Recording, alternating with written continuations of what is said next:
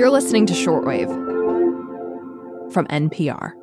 Hey, hey, Deuterinos. I'm Emily Kwong. I'm Aaron Scott. And I'm editor Gabriel Spitzer. And today we're bringing you something kind of new and different for Shortwave. That's right. We are hanging out to talk about some of the buzzy science stories that we're hearing. And this is going to be a new format we're trying. You'll be hearing this regularly. We're going to comb through the news, dig through social media, read up on the scientific journals, all to figure out some of the science behind the headlines. Mm-hmm. Today, we've got for you insects that can sniff out cancer. And a comet that is green. And crowning a new king of the moons in our solar system. We love a coronation. So, today on the show, zip up those spacesuits and break out your magnifying glasses. You're listening to Shortwave, the daily science podcast from NPR. Just don't cook those ants with the magnifying glass, gang.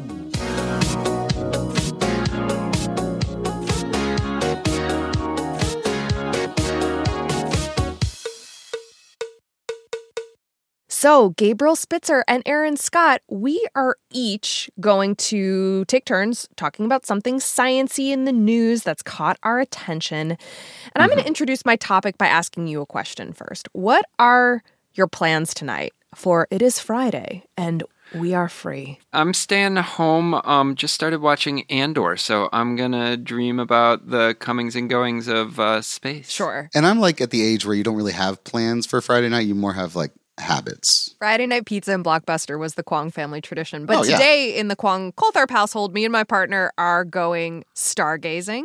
Mm, and romantic. Oh wow, I love your reaction. Uh, we, we're excited. We're looking for something really, really old that hasn't paid Earth a visit in an estimated 50,000 years. That's oh, wow. the last time that this comet came to our Earth. It's called C 2022 E3ZTF. Love the way that astronomers name things. Right? It just uh, rolls off the tongue. Catchy name. Yeah. And the last time it was in our neighborhood was when Neanderthals and saber toothed cats roamed the terrain. So it has Aww. truly been a while. Yeah. I wonder if the Neanderthals ever had a date night to go you know, check out the green comet. I love Lay down that a woolly idea. mammoth hide and just stared up at the sky. They would have seen something that looked like a dirty snowball because that's kind of what a comet is. It's just a collection of dust and ice and gas. That's the frozen leftovers from our solar system.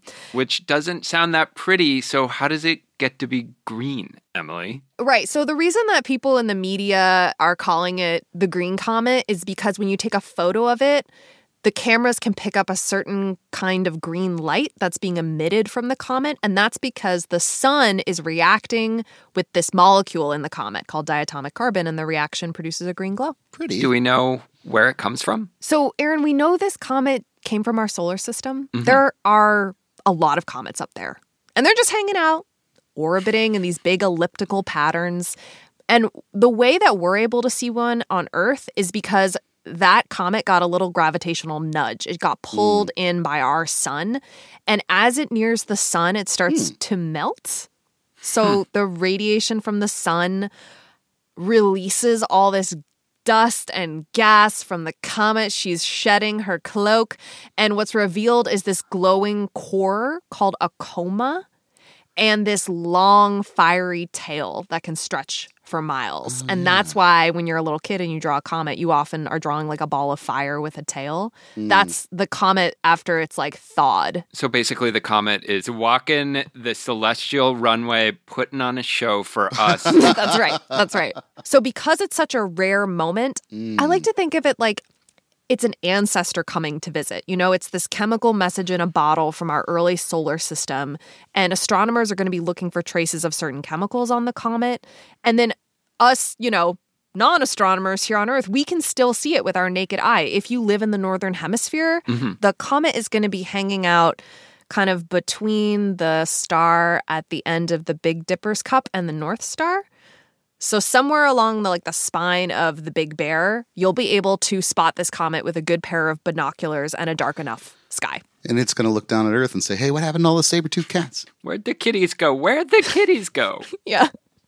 Um, but Gabriel, you have also been in stargazing, as I understand. Yeah. So, uh, okay, I have today two important moon updates. Ooh, I love a moon update. Saturn has been kind of the reigning king of the moons in our solar system for some time. Just take a guess about how many moons Saturn has. I'm going to go with 77. uh, I was gonna say five, so Well, the answer is 83. 83 known moons. holy moly, that's a Oh, lot of moon. Geez. That is the gold medal holder, but just in the last few weeks, the standings have actually changed. Wait, wait, wait. Are you saying that like somebody has dethroned Saturn for having exactly. the most moons? Saturn has been toppled as the king of the moons. Uh Okay. oh. Who took the crown? Well, the finding comes from the Minor Planet Center, which is um, uh, a research institution and also the name of my ska band. Um, to me, it just screams sort of like 90s alt rock. Anyway, so they announced the discovery of a dozen new moons, all orbiting Jupiter. So Jupiter now has a total of 92, hmm. making it the new moon king of the solar system. Gabriel, I got to ask. How is it that we haven't seen all the moons already? I mean, I, I kind of assumed that we would have seen these things as soon as we got fancy telescopes. Yeah, it's it's like kind of surprising that we can see distant galaxies and clusters and stuff like that, but here we have this planet that's just a couple rocks down the road and it has mystery moons that we're still discovering. A lot of it is because that Jupiter is so big and reflects so much light that it the glare kind of like washes out our ability to actually resolve some of these smaller objects that are close to it. But um, these new findings have discovered mostly moons that are in the kind of outermost shell of Jupiter's moon layers. And one of the things that's interesting about them is that they revolve around Jupiter in the opposite direction of Jupiter's rotation. So it's like it's called a retrograde orbit. And what that suggests to scientists is that these moons didn't form right there along with Jupiter, but they probably were actually like captured from somewhere else in the solar system. So, like, Jupiter's using gravity to, like, just lasso in strange objects as they float by, like, some sort of massive celestial hoarder. Yes, It's totally. a pirate That's- moon. It's a lasso hoarder pirate. so yeah, so like if an asteroid or some other large kind of wandering body gets a little bit too close to Jupiter, Jupiter is so large that it has a massive gravitational field and it can kind of grab it and just be like, you're a moon now. Hmm. You're mine. Yeah. Gabriel, that's fascinating. Okay, so first moon update is that Jupiter is king of the moons. Yes, yes. What's the second update? Staying with Jupiter, as a matter of fact. Okay. So there's another cool finding that just happened to come out in the last couple of weeks about the moon Io, which is one of the closest in and larger moons of Jupiter. That's the one that has like a ton of volcanoes on it, right? Yes. It's like very active. Yes, exactly. And scientists have been looking really closely at all that volcanic activity to try and understand, like, what kind of volcanoes are these? What kind of eruptions is this? What's causing it? What they um, are finding is that the gravity from Jupiter, which, as we've mentioned, is immense, and then the gravity of all these other moons and orbiting objects push and pull and squeeze on Io so much that it creates all this internal Oof. friction, and that heats up the guts of the moon. So the um, one of the scientists described it as being like a stress ball being squashed. Sounds and really so rough. the inside gets all hot and it just courses with these eruptions.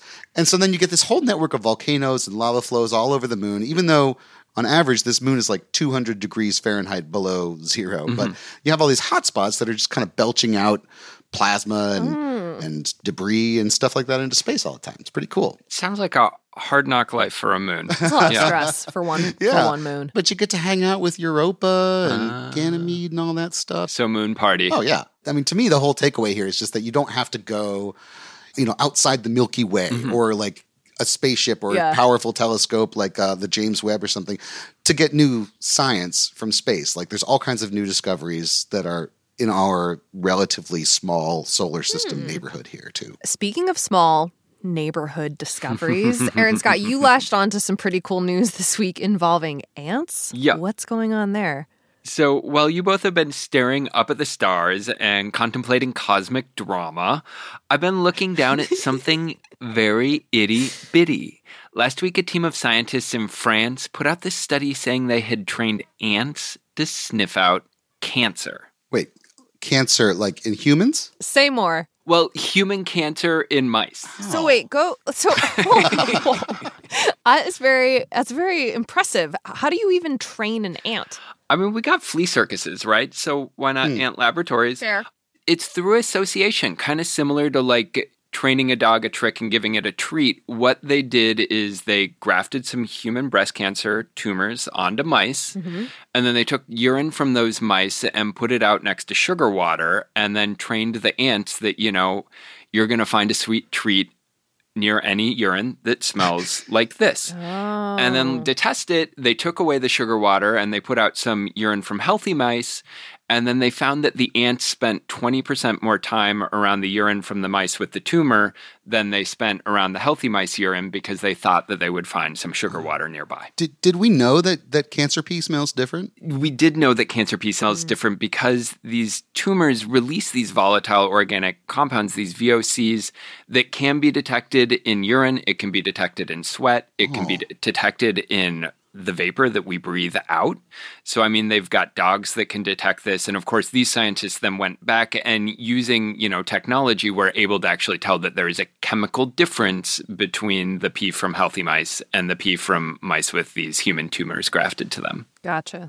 This is makes me really, really appreciate then the smell capabilities of ants. I mean, they must be very good. The remarkable thing about the ant sense of smell is it really just took like three repetitions of this process Wow. to train a single ant, like 10 minutes, whereas it takes months to train a dog. The fact that they use the sugar water as a reward to teach them to associate that treat with this certain smelling urine. I mean, that has some pretty powerful possibilities for cancer detection, no? Yeah, like is this a real is this a real a diagnostic thing, Aaron, or is this just like uh some kind of basic research? This was just proof of concept. Um, it used Okay. lab mice and, you know, one type of cancer, whereas human patients are way more complex with different types of cancer, mm-hmm. different diets, different ages. So it's Oh, going to okay. take a lot more work to be able to tell if ants can smell the difference between urine with cancer or the urine from a healthy human. Yeah, I mean, like I don't know a lot about ants, but I do remember hearing that they have this whole chemical kind of language where they communicate with each other through pheromones and leave little chemical trails and all that kind of stuff. So I guess it, it makes sense that their little sniffers are are really really fine tuned to to differences in smell. Exactly. I mean, these are, you know, dogs, ants, they all can like follow these pheromone smells and they're experiencing the world in ways that our human noses are completely incapable of doing. But, you know, in an alternate world, maybe if we'd evolved from from canines, we would also be going around sniffing pee and being able to tell really important things about each other, like our health or moods. I am glad I don't live in that parallel universe, but that is a thought provoking last statement, Aaron. Um, thank you both so much for coming on and talking about what caught your eye. And I hope you keep your eyes peeled to the sky and also to the dirt uh, our feet. for all the critters that are down there doing cool things. If you have science stories or tips that you want us to chat about and look into, email us. We're at shortwave at npr.org. This episode was produced by Thomas Liu. It was edited by our supervising producer, Rebecca Ramirez, and fact checked by Anil Oza. The audio engineer was Alex Drewenskis. Brendan Crump is our podcast coordinator, Beth Donovan is our senior director of programming, and Anya Grundmann is our senior vice president of programming. I'm Emily Kwong, I'm Aaron Scott. And I'm Gabriel Spitzer. and we are going to wish you farewell. Goodbye. Farewell from shortwave. Goodbye.